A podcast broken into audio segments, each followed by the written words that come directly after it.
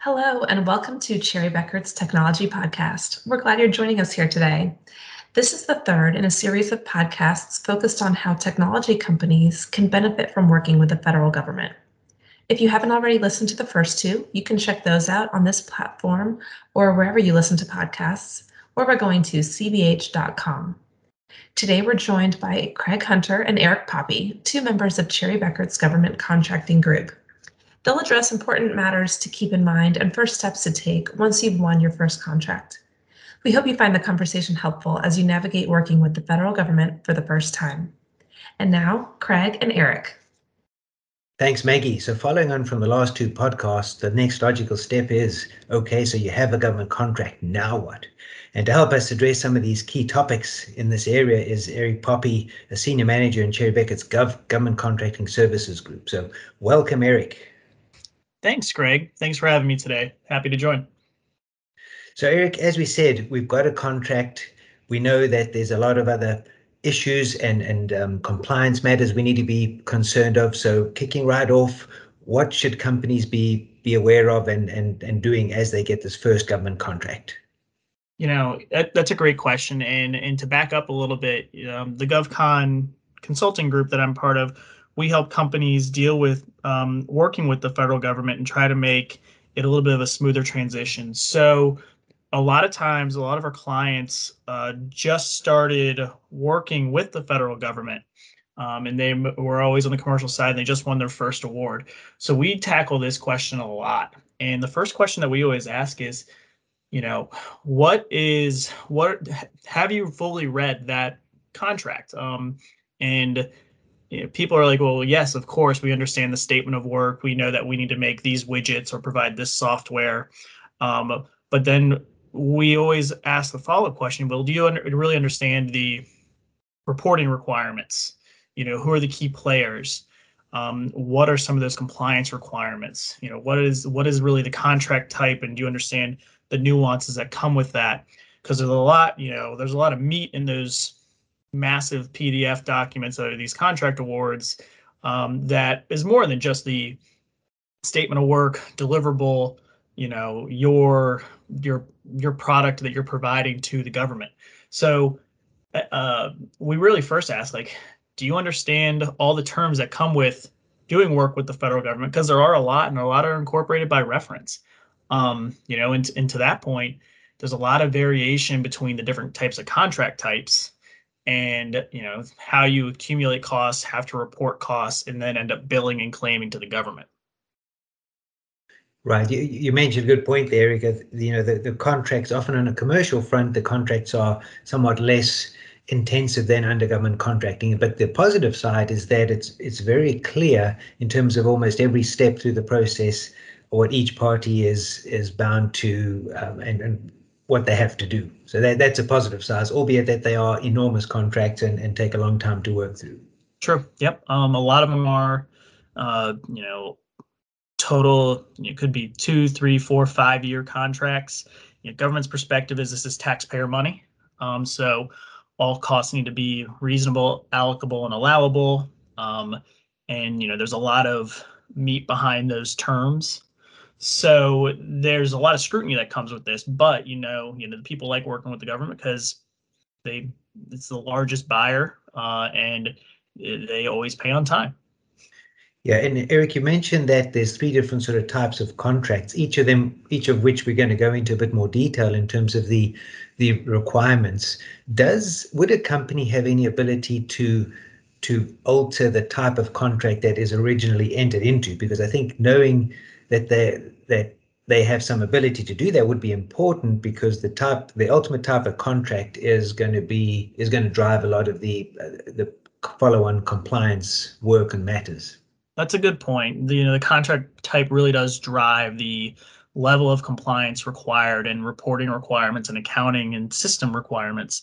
Um, typically no. Typically your your contract the contract type is more dictated in that response, the solicitation proposal response stage.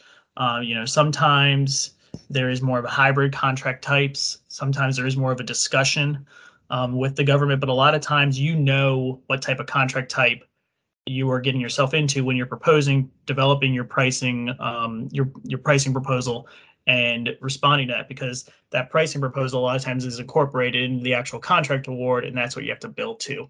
So when we talk about contract types, we really think of three different main buckets. Again, there are hybrids, but you know, fixed price, which is you know, just like what it sounds. It's a fixed price for say uh, hundred thousand dollars, and it's a, over a year. You divide it by twelve, and that's how much you're billing. Um, there, the risk is on the contractor. If you overrun it, if you underrun it, then you have you know better margins or or worse margins. The next is T&M, time and materials. That is typically a labor-based contract, an hourly fixed labor rate per hour that you bill. Um, and then materials are at cost. So that's a you know T&M. You have X amount of hours. You have these labor rates. You bill at those labor rates for whoever worked for those hours. Cost plus or cost reimbursable is the one that has the most um, teeth to it for contract type. There you are, the risk is on the government. Um, the idea is that you are billing at cost and then, and that is pure direct uh, cost and um, and then you add on top of it your indirect costs that are associated to those direct costs and then add fee. So you would take pure labor for um, for someone's labor category. So if you have an individual whose salary is 100,000 for the year without any benefits, you would use that as the starting point. You would then tack on their fringe, their overhead, G&A, and then fee at the end to then have a, a cost that you then, you know, uh, submit to the government for reimbursement. Good. So it it may it's off often a, a, function of the type of work that's been done, right? So mm-hmm. commercially right. available items, software, products, apps, that would typically be under a fixed price arrangement, right? Whereas if if the company is is hiring people out to do certain work for the government, it may be a time and materials type arrangement.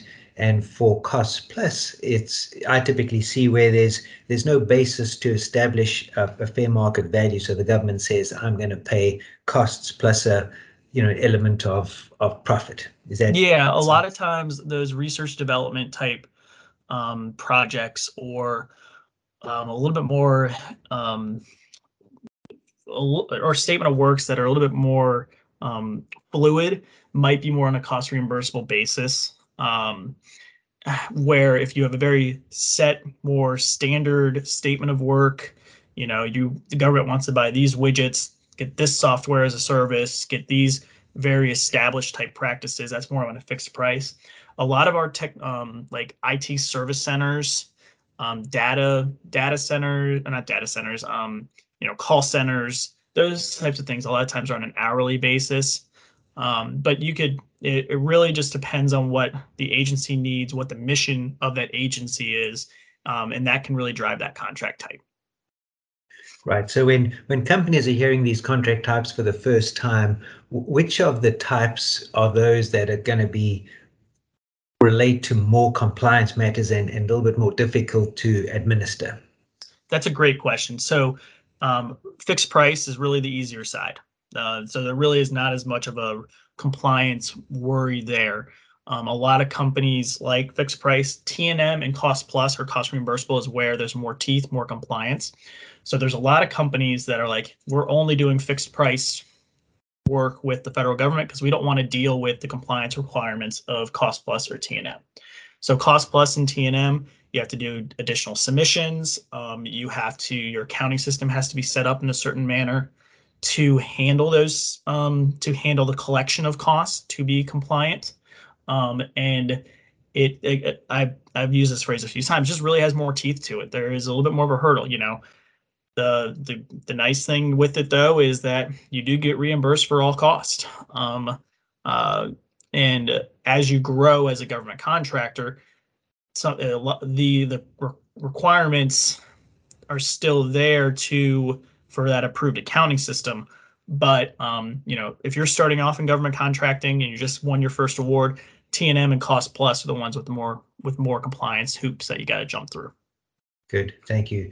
So uh, when we're looking at any of this work, a significant element of cost is labor. So when when companies are looking at um, imp, uh, at inputting time, Eric, is there any things that they need to be aware of for um, for timekeeping? Yeah, um, so this is probably the biggest cultural hurdle that a lot of our a lot of companies that just get into government contracting have to now deal with. Um, especially in this in in the business environment now where less and less people are recording time. Um, timekeeping is a must. If you are doing work with the federal government, you have to have a um, you have to record time and have a timekeeping system. It is used for cost accumulation and billing um, and allocation of costs within the accounting system from a cost plus and T&M basis. Um, and it is used even from a fixed price standpoint. Um, it's supposed to be, it, it is the backbone that the government sees as the basis for estimates to be created in the future. So timekeeping is like the one thing that you really can't get out of if you are working with the government. Um, companies sometimes will even set up different divisions or segments to try to silo off the timekeeping group if they if they have a culture of not recording time. And this is supposed to be recorded typically on a daily basis.